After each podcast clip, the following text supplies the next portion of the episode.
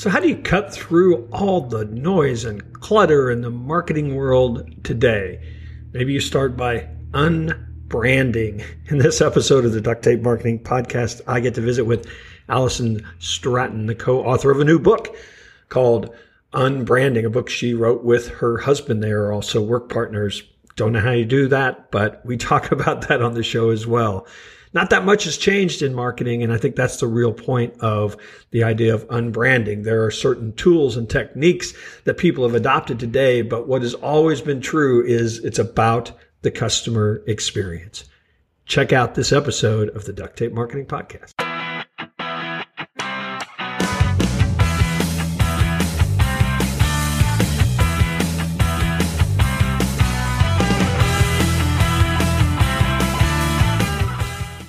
Hello and welcome to another episode of the Duct Tape Marketing Podcast. This is John Jantsch, and my guest today is Alison Stratten. She's a co-author of four best-selling business books, co-author, or I'm sorry, co-owner of an organization called Unmarketing, and co-host of a podcast called Unpodcast. But today we're going to talk about a new book called Unbranding. So, uh, Alison, thanks for joining me.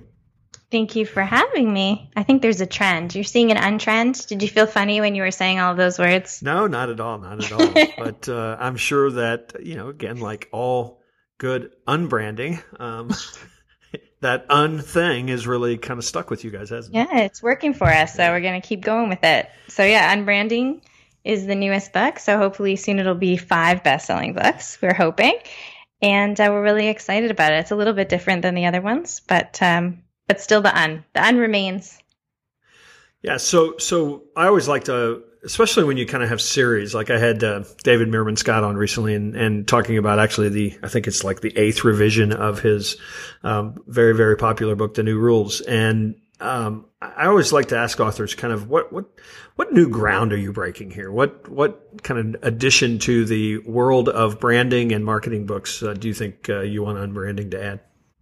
Well, we kind of see the books as like a progression. So the three of the books, not all the books, but uh, Unmarketing, on selling, and Unbranding, we kind of see as a, a progression, not only through time, because obviously when you write about marketing and branding today, everything changes with new technologies and uh, you know the growth of social media. When we wrote Unmarketing, that was in 2009, and so things were different. I mean, there was there was different things we were worried about. There are different things that we were focusing on in marketing. Although you know our basic message hasn't changed. Mm-hmm. Um, still, we like to we like to update things and talk about things. And we actually the last book we wrote before this one was the second edition of Unmarketing, mostly because we were tired of uh, you know having to answer questions about something that we'd written in 2009 when so much in the landscape had had changed.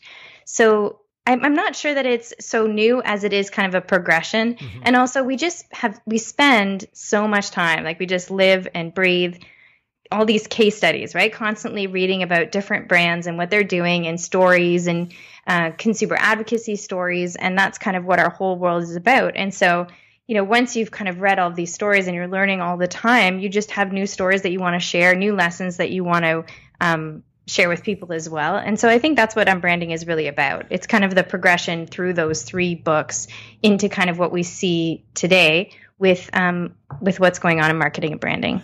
Yeah, and I, I, I, really love the, you know, kind of quick hits on companies, you know, that, that you interviewed or you at least observed uh, what they were doing. But, you know, before we get into any of that, I, I still, I've been doing this a long time and I still find myself saying, has anything really changed? Well, I mean, it's funny, right? Like we one of kind of the the main focus of the book is you know the age of disruption and kind of what what do you do as an entrepreneur, as a, a business owner, as an employee, if with all of these new things kind of coming at us, where it feels like the ground underneath us is constantly shifting, and what we found through all of these lessons that when all these stories that we've read is really that it's about loyalty that that's the mm-hmm. antidote to all of this change constantly happening around us is focusing on building loyalty and we've got to go through different ways to do that. And so that's an old lesson. Yeah. i mean that's not a new lesson in business by any means. But you know when you have all these tools at your disposal and there some of them are really bright and shiny and cool or some of them are kind of age old tools that you've just maybe been using correctly for a really long time focusing on on those kind of old tenets of why we do business with people although you know maybe it shouldn't be is kind of new. Even though it's an old lesson we've been so focused on chasing after whatever's cool and whatever's new. It is kind of new again to say like no we're going to go back yeah. to why people buy our products you know providing great products and service. And so i guess it isn't really new but it's something new to focus on i think because a lot of people have taken their focus off of it well, and I, I tell you, the last year or so, I've been preaching that I think everything, or at least we're rewarded as marketers for focusing on customer experience. Uh, uh, to, at really the expense of everything else. I mean, I even see, I think Google is rewarding people. If you've got bad data, if you've got bad directions, if your website doesn't load, I mean, those are all bad customer experiences. And I think that, that Google's even uh, rewarding and penalizing companies that, that aren't focused on that.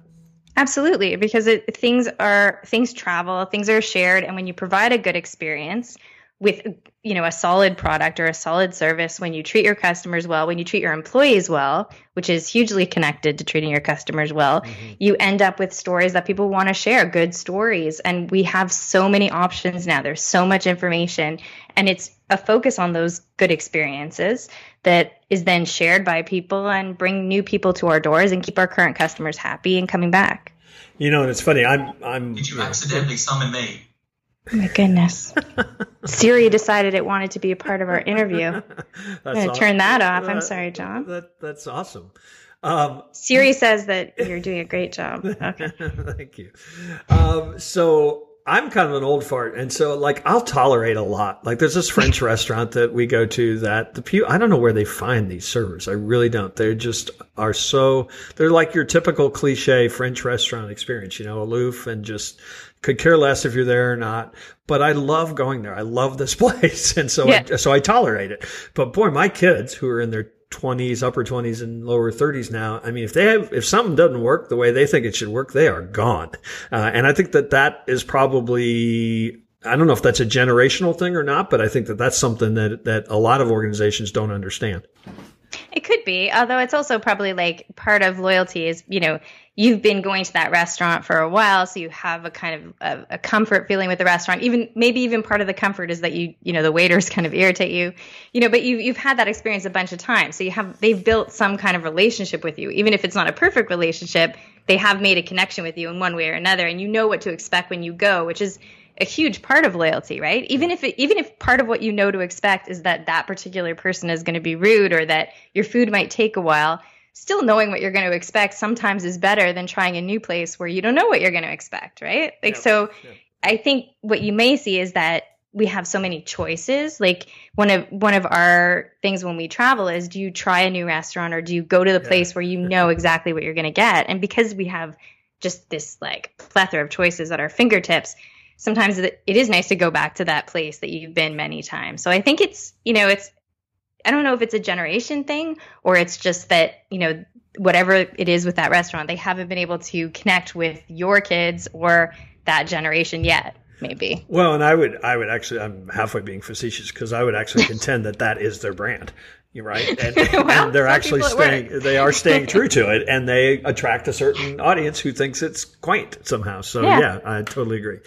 So I want to get. Um, I've written five. I'm working on number six book myself, and I've done them all like myself. You know, hold up yeah. in a writing cabin or in a coffee shop, or and yeah. you have actually had co-authors or a, a co-author, I should say, a co-author. Yeah, on, a co-author. yeah, uh, on your um, on your books, and I wonder, do, how does that work from a role standpoint? Do you take certain roles? Do you just kind of write and then improve each other's writing? How do you how do you break it up? Um, well, we it's kind of grown over the years because we've written all the books together. Right. Um, so I think it's just kind of has developed mm-hmm. for sure. Um, it started out with Scott um, doing the talking, so he would you know talk and or I would see his keynotes or you know just things that he was sharing online and seeing that were resonating with people online, and then we took those stories and at the time some blog posts and things that he'd written, and then I kind of did the the meat, right? Mm-hmm. Like I took, you know, we have a funny story where he runs in the room in our house and he said like one word to me. Like, you know, you run, run, run, run downstairs and I can't even remember what the word is. I wish I could, but imagine like running downstairs and he yelled like pizza and then he went mm-hmm. running away.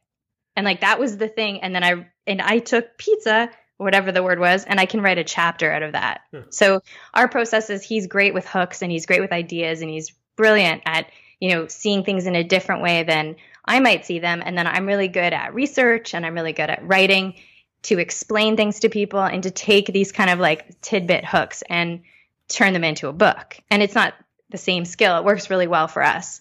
Um, yeah. And so for this book, like as the years have passed and we've written more and more together, for this book, I really took our podcast. So I took the recordings of our podcast where we had had discussions about different stories and different brands. And I took those conversations and I made them into a book. Hmm. So, and then we bounce ideas off each other, but I, w- I do the bulk of the writing. Um, and then Scott will look at it and he'll change things and he'll add something, or he might have an idea of a, a certain way to express something that I hadn't thought of, and so he'll put that in.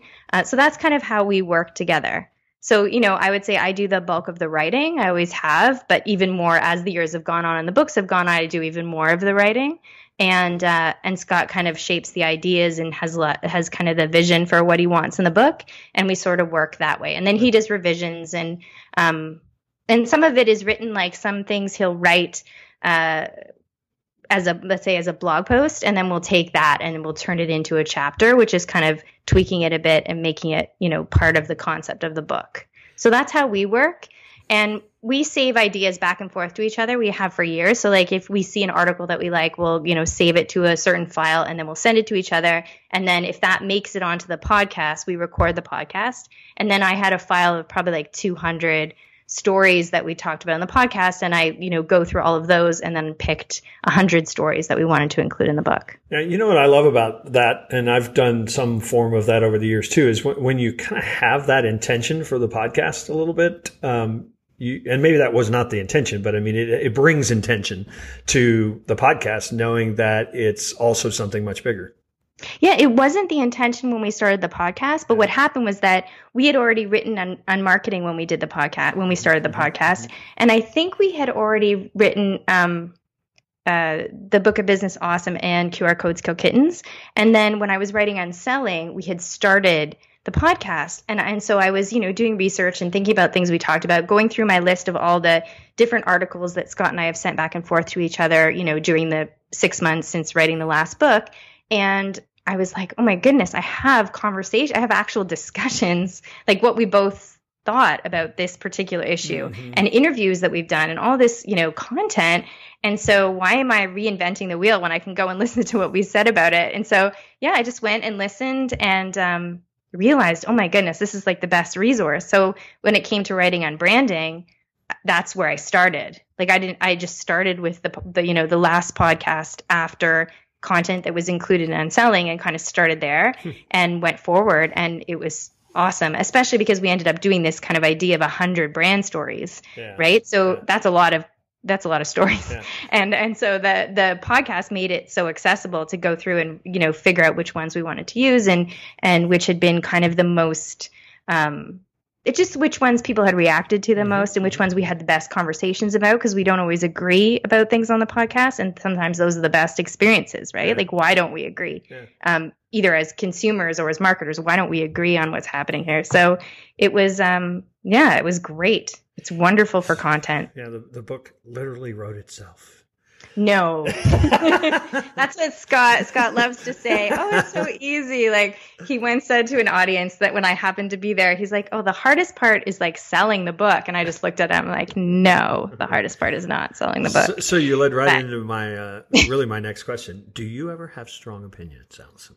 Oh, I have very strong opinions, of course. So how do you um, get those heard? Because um, Scott's pretty big and loud too. No, Scott's actually, we actually work really well together. It's one of the things that I love about writing together and our podcast together. I think we, of all the things we do together, you know, like working together is really up there. We hmm. work really well together. We have a good respect for each other in terms of what we think about things and what we can do. And Scott, starting the podcast especially was intimidating because Scott is so, you know, seasoned at being a speaker and and also being on camera and recording. And I was really a rookie. And so I've learned a lot from him about how to do that and how to prepare for it and what's expected. And so, yeah, I don't have a lot of trouble getting um, my opinions heard. I might be the only person, but I don't have any problem getting Scott to listen to my opinions. Well, it does sound like you have a great working relationship. I know that I don't think my wife and I could work very well together. We've been married 30 plus years and it's hard for, we're just now getting to the point where we can actually cook together. Uh, and it's really just because I approach everything so differently than she does and vice versa. Um, and so I, I can't imagine working together, but I love hanging out with her. How's that? I think that's partially part of the writing. Like you asked about the writing, I, I have heard about people who will who work with co-authors and they each write chapters and they yeah. share them and stuff. That would be really hard for me because I definitely have a certain way that I like to write and mm-hmm. a certain process that I have, and it would be really hard for me to work with a co-author who was like really in the chapters when I was working on them. Does that make sense? Oh, so we, absolutely, absolutely. Scott and I kind of frame out all the ideas together, and he brings a lot of that, and then I write, and then he reads what I've written, and then we change things from there. But I would have a really hard time if, like, yeah. every time I opened up a document, there was like a new paragraph in there. I'd probably lose my mind. So. it works for us. so let's talk about some of the specifics of the book. Um, one of sure. the one of the questions I hear all the time, and I'm sure you guys are getting this a lot too, is you know people look at brands like ours and they think, oh, I'm just getting started though. And, you know, you've been blogging for this or you've been doing this all this time. And, you know, how do I now? Cause like when I started blogging, there were 10 of us maybe, you know, yeah. in the marketing space. And like, how do you now figure out how to cut through what I think is such a noisy landscape?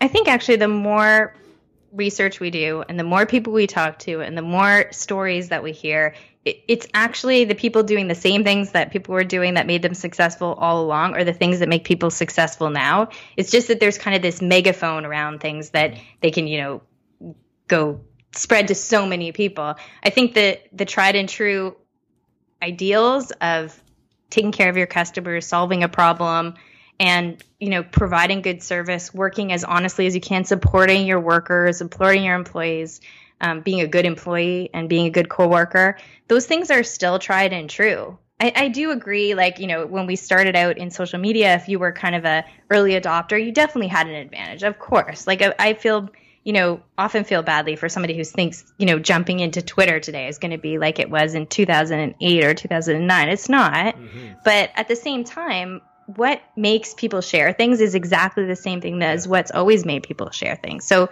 the focus shouldn't be on the pushing that spread or trying to achieve this, you know, pretend goal of reaching a million people you're never going to meet anyway. It should be about making something that you're proud of, creating something you're proud of, and then that's when your job is done and seeing it go out into the world. And that's how I look at the books. And and so for me, I'm kind of like I'm not the person who follows every number and sees every sale and reads everything that comes back review wise. I'm kind of the person who believes you I did my best and I sent it out into the world. And then, you know, other than taking care of customers or answering questions, I feel like that's my job as an author. Uh, and I know not everybody sees it that way, but um, I think it's the same for business. You know, the stories that many of the stories that we read were simple stories about you know people with great products that found their community in a really natural organic kind of way they didn't use tricks and they didn't you know game the system they just worked at it yeah. and nobody wants that answer everyone wants yeah. to think well yeah. you just put this on your site and it'll go crazy but um, that doesn't seem to be the case, at least from not from the stories that we're reading. Well, and I think that that does cause some people to jump into tools and technologies and platforms because they want to be, they want to catch the next Twitter. And I think that, boy, that if there ever was a bad reason for doing something, that's probably it. Yeah, I think so too. And also, it's, we only have so much attention. And I know a lot of the people that, you know, we talk to like are in the entrepreneurial space but it's the same if you work for a company or if you own a large company whatever you do it's it's about focus, right? You only have so much attention during the day. You only have so many resources financially and with time and energy. And so if you're going to put so much focus on chasing what the next Twitter is going to be with the chance that you might be the person who gets in first, yeah. you're taking that attention away from something else. Something's going to give.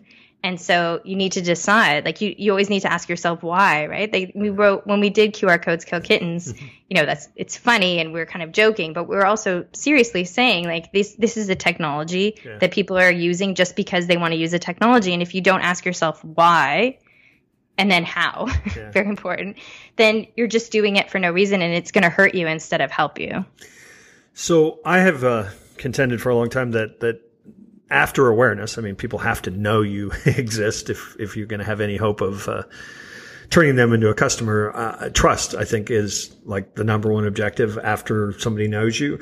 Um, what did you find in talking to companies? Is there, is there a common sort of thread on how people build trust? Because that's one of those things that people tell you be trustworthy, but you know how, how do you how do you make that happen? What exactly does that mean? Um, yeah, I think that actually a lot of the people that a lot of the stories and, and companies that we looked at built a lot of trust through how they handled mistakes, mm. you know, how they handled negative things happening. And so, you know, we have a story about a company that um, was a really small company and they sold jewelry and they, you know, had gotten, you know, I can't remember exactly the number, but, you know, let's say 120 orders, you know, coming into the holiday season. They'd ship them all off, put them in envelopes, all set you know, and that was, I think, their second or third year in business. Big year, right? That's for a small company mm-hmm. just getting started. They didn't, they weren't an Oprah magazine or anything, just a little company. Yeah. And then they got a call the next day from the post office that the um, mailbox that they shipped all of their packages in had actually caught on fire. And so, I mean, terrible, right? And so, oh you know, they, they went through a terrible experience with the post office. It was in the UK, a terrible experience with the post office. You know, first they said your letters are fine, they're at a depot, and then they go to the depot, they're not allowed to go there, and blah, blah, blah, blah, blah. And it turns out that in the end, the post office sent along to their customers burnt packages. Oh. Okay, so think about this. You're in, in the world of social media, you're a brand new company. You just had your best holiday season, 120 orders. You stayed up probably for a week pa- making bracelets and packing them and shipping them. And then you have this terrible communication with the post office. You think you're going to get your products back to you and they might be damaged, but at least they won't go to the customers. And instead, you start getting customer emails one after another with pictures of burnt jewelry and people saying like, "Hey, like my my purchase kind of smells burnt. Like what's going on?" And, you know, a lot of people would have blamed the post office. Yeah. They would have freaked out, right? And instead of doing that, they just replied to every single customer. They made a list of all the customers. They replied to every single one. They were really honest. They answered quickly. They didn't avoid the emails. They didn't avoid the messages. Avoid the messages. And their customers were very forgiving, and they gave them the time to make new bracelets and send them out. And they ended up doing like a fire sale where afterwards to thank their customers who had stuck with them and you know kind of played with it a little bit. And in the end they ended up coming out the other side with a much larger following because people shared yeah. not this company is terrible. They avoided my emails for three days. They tried to cheat me. They shared this company had a really bad experience. Look how great they've been about you know refunding my money or sending me more product or all these things. So I, th- I think the companies that build the trust are the ones because something inevitably a mistake is going to happen. That's just life and, and things happen. But it's how you handle yourself as a business when things aren't looking so good that sometimes can get turned around into being the best experiences. Yeah. So let's end up um, talking about personal branding and how that okay. kind of relates to, to because uh, I, I, you know that's that's been a hot topic for a while, and I think some people get it right. Some people, again, you know, end up with business cards that say social media expert. Uh, but uh, you promised you wouldn't make fun of my business cards, John. but uh, I'm just what, kidding. I don't have business cards. so that's a, you're going to get me going on another story, but never mind. Um, so, so, t- so tell me, you know, how does somebody approach this idea of personal branding in an unbranding world?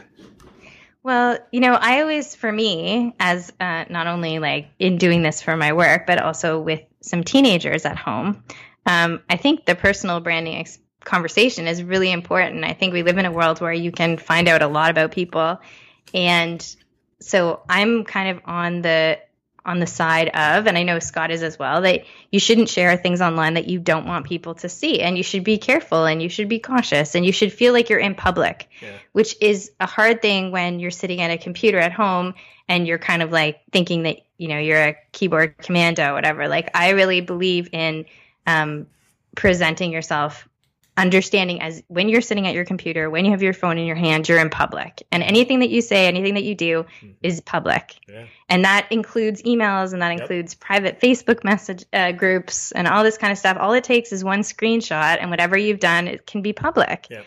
Now, on the other side of things, I, in many ways, I like it because I like knowing who my I'm not going to get into like a, politi- a political conversation, but I like knowing what people stand for, and I like knowing um, what a CEO believes. It's important to me that I that I send my money to companies that I I believe in. And so I like it. I like being able to know those things. But I do think that in a world without gatekeepers, it can be dangerous for a company um, when people don't think about personal branding because you're only a, a LinkedIn search away from being connected to wherever you work. And that can look really bad to your business or for the kids, from the kids' point of view, as a parent, you know what you're sharing online can affect where you how your first is your first employer going to hire you? Are you going to get into the college that you wanted to get into? Like all these things are searchable. So um, i think i'm thankful that i didn't grow up in that world but i think that it's inevitable. Um, that now we need to think about it. So i just kind of see it as in public. That's what i think. Yeah. Well i, I can't tell you how many emails i've you know responded to and but deleted before I sent uh, because yeah. you know you you at the end of the day literally at the end of the day and you're tired and you yeah. get this email from you know somebody you're like seriously and you want to go like all passive aggressive and then you just hit delete because and if you would say it to their face like I I love people standing up for things if you would say it to their face then go for it but if you're not willing to defend it then you shouldn't say it yeah. right if you wouldn't go up to the person and say it to their face and that includes you know, private, like I said, private Facebook groups. Yeah. Like people get this feeling of safety, but it's not, it's not really private, mm-hmm. you know? Right. So I think people need to yeah. be careful, but I also think it's a good thing that yeah. we know where people stand on different issues. so Alison, where would you like to send people to pick up Unbranding or just to even connect with you and Scott? Um, well, Scott is Unmarketing on Twitter, and our Facebook page is Unmarketing as well. And I'm on Allison on Twitter. And Unbranding uh, is going to be, uh, I'm not sure when this is going to be out, but the beginning of October, it'll be in bookstores near you and Amazon and all kinds of good places. And on uh, unmarketing.com, there'll be a link there if you need to find a, uh, um, an online store selling it or a store near you and I hope you guys like it. Yeah, and we'll have links. Yeah. We'll have links in the show notes, and uh, we're recording this in October of 2017. So, depending upon when you're listening, uh, go pick up Unbranding. So, Alison, thanks for joining me, and uh, hopefully, we'll run into you guys out there on the road soon. Thank you, John. Hey, thanks for listening to this episode of the Duct Tape Marketing Podcast. I wonder if you could do me a favor. Could you leave an honest review on iTunes? Your ratings and reviews really help, and I promise I read each and every one. Thanks.